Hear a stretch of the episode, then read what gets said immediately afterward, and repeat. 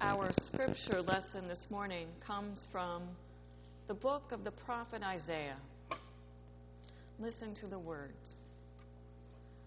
The word that Isaiah, son of Amoz, saw concerning Judah and Jerusalem. In the days to come, the mountain of the Lord's house shall be established as the highest of the mountains, and shall be raised above the hills. All nations shall stream to it. Many peoples shall come and say, Come, let us go up to the mountain of the Lord, to the house of the God of Jacob, that God may teach us God's ways, and that we may walk in God's paths. For out of Zion shall go forth instruction, and the word of the Lord from Jerusalem. And God shall judge between the nations, and shall arbitrate for many peoples. They shall beat their swords into plowshares, and their pruning hooks, their spears into pruning hooks. Nation shall not lift up sword against nation, neither shall they learn war any more. O house of Jacob, Come, let us walk in the light of the Lord. The word of the Lord. Let us pray. Holy, gracious, and mighty God, we long for the words of the prophets to be true. We long, O oh God, for them not to just be beautiful, but that they may inspire hope and action and stir our imaginations and speak to the depths of our souls of your will for our lives and for the life of this creation that you have made. So come to us and speak your words that we need to hear. And may the words of my mouth and the meditations of all of our hearts be acceptable in your sight, our strength and our Redeemer. Amen. We could see the searchlights from a distance as they swept across the sky they would come into and out of view as that great light rotated.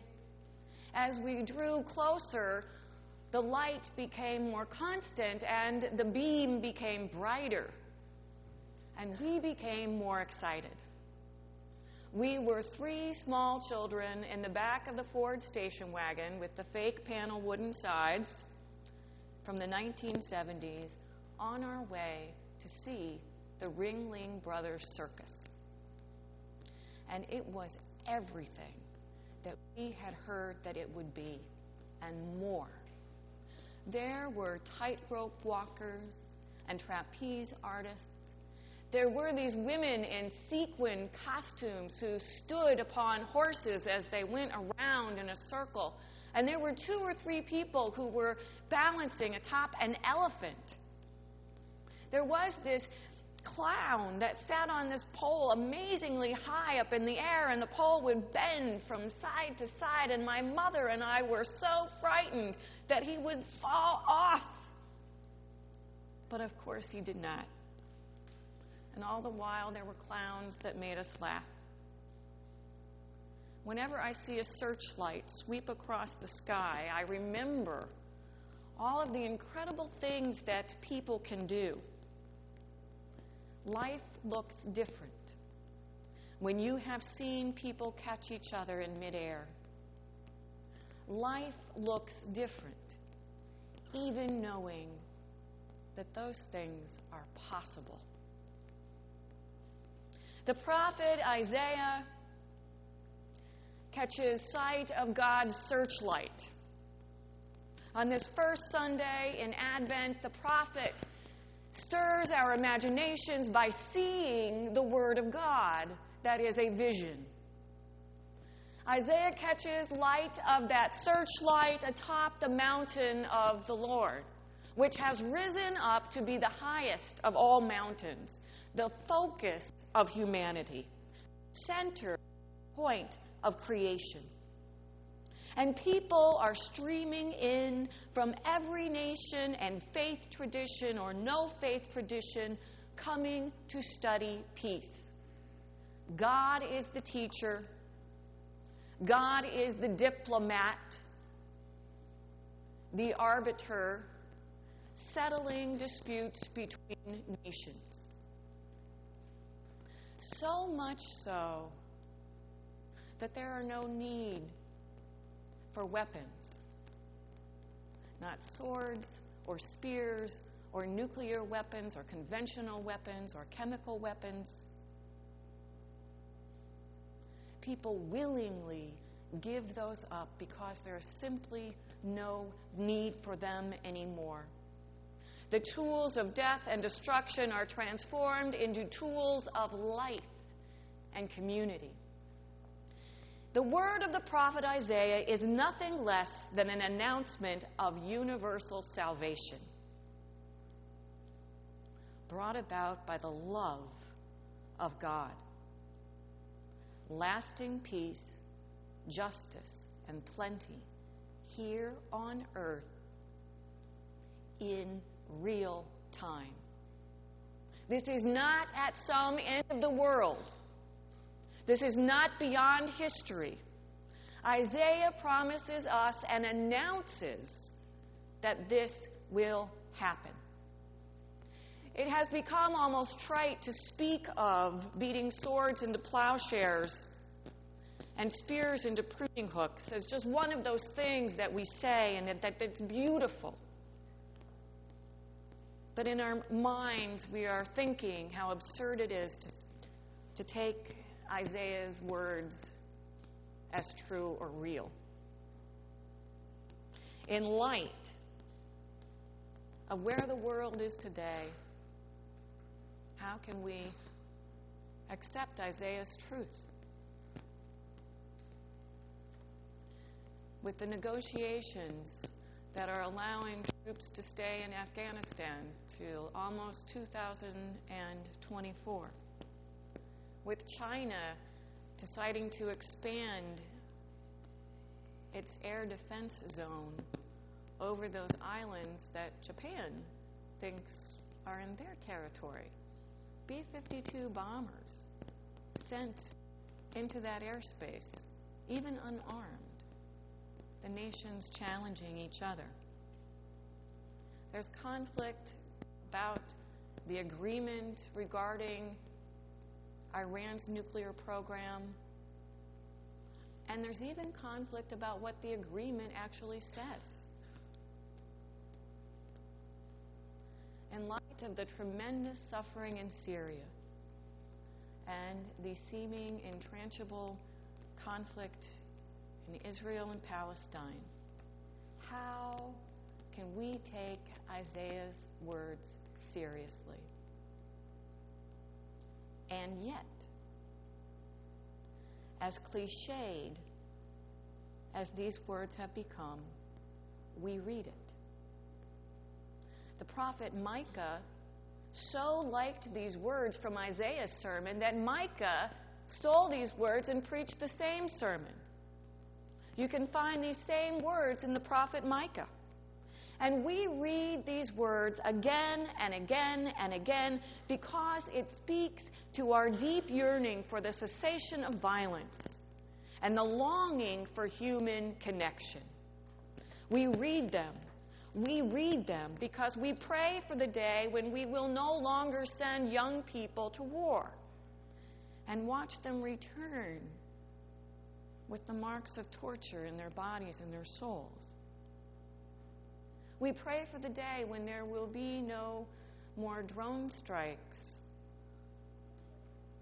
that accidentally kill civilians. We pray for the time when we will not see people streaming out of war zones in Syria into concentration camps, refugee camps that may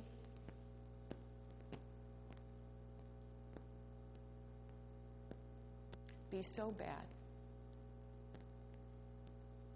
We have a great yearning to live in a world where when we go on the plane on Thanksgiving vacation, we are not being told to report suspicious behavior and question our motives of racial or faith profiling.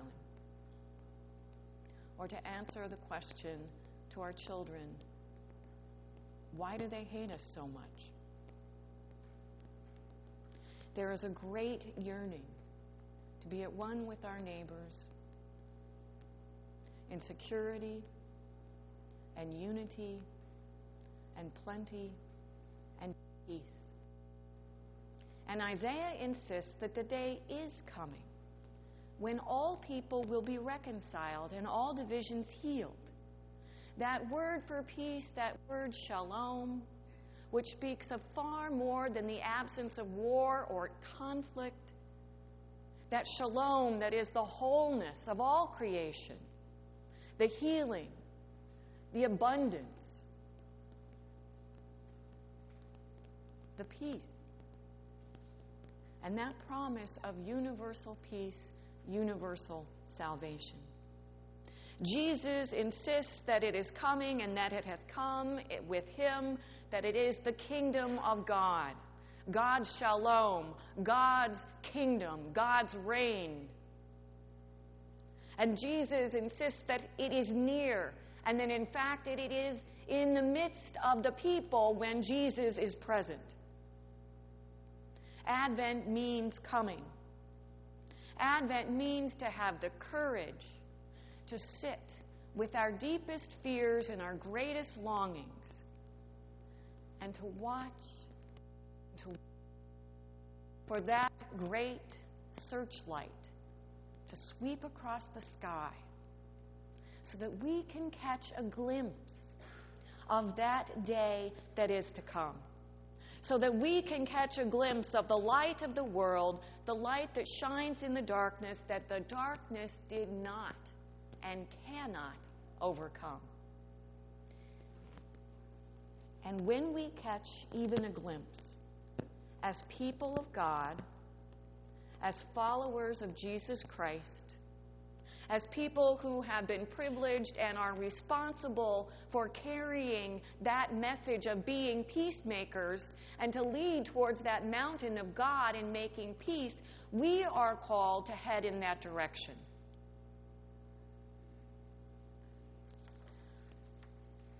Simply put, despair may not rule our lives.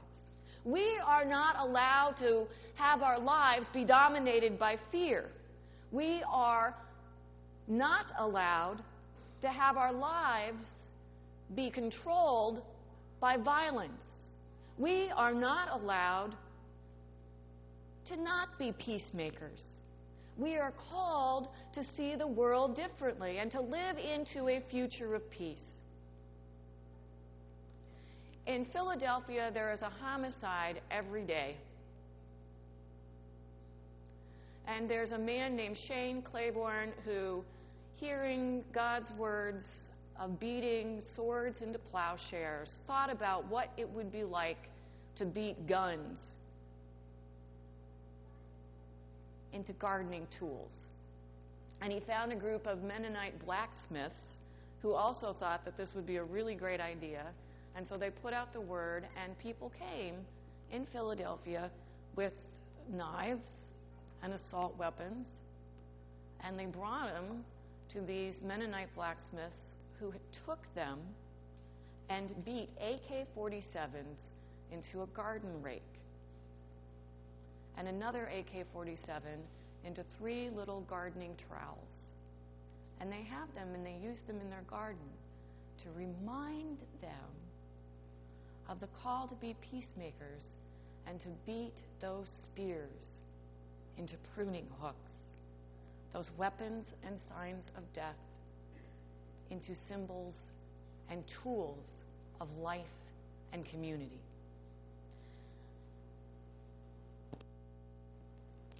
People began to send them their creations from all over the world swords and guns that had been made into artwork, even a guitar.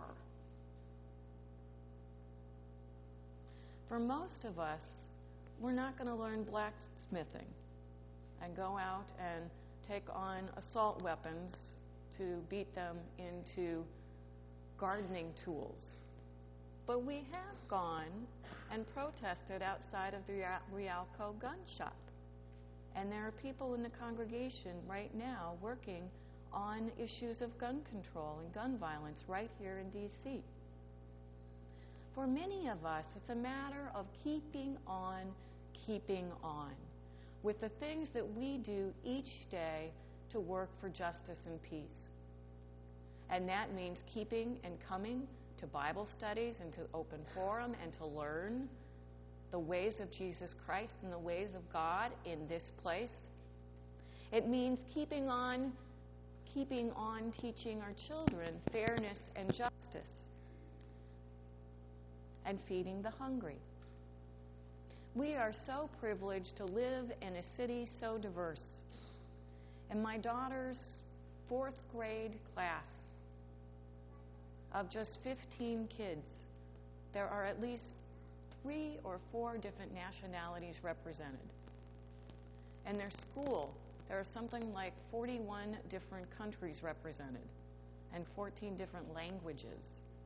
We are so blessed to be in this city and to teach our children how to make friends so that they don't even know prejudice. And we are called to get with the parents of those children and expand our relationships. There are so many opportunities to work for peace. Our gifts of hope, to make our money work for justice. We are privileged to be a part of an unstoppable movement toward the healing of humanity.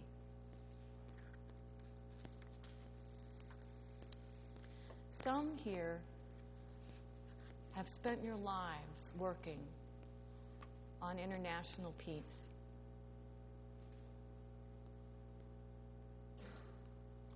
And it's important for you to know and for all of us to know that universal salvation for humankind is a foregone conclusion.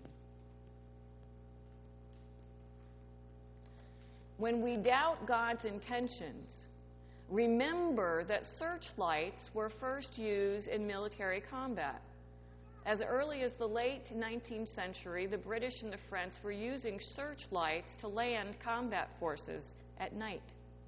And throughout World War I and World War II, they were used to take advantage of opportunities for nighttime attacks. But of course, today they are used in advertising and for movie premieres and 20th Century Fox and now 21st Century Fox. That searchlight that sweeps across the sky, calling us to joy and state fairs and carnivals and even still the circus.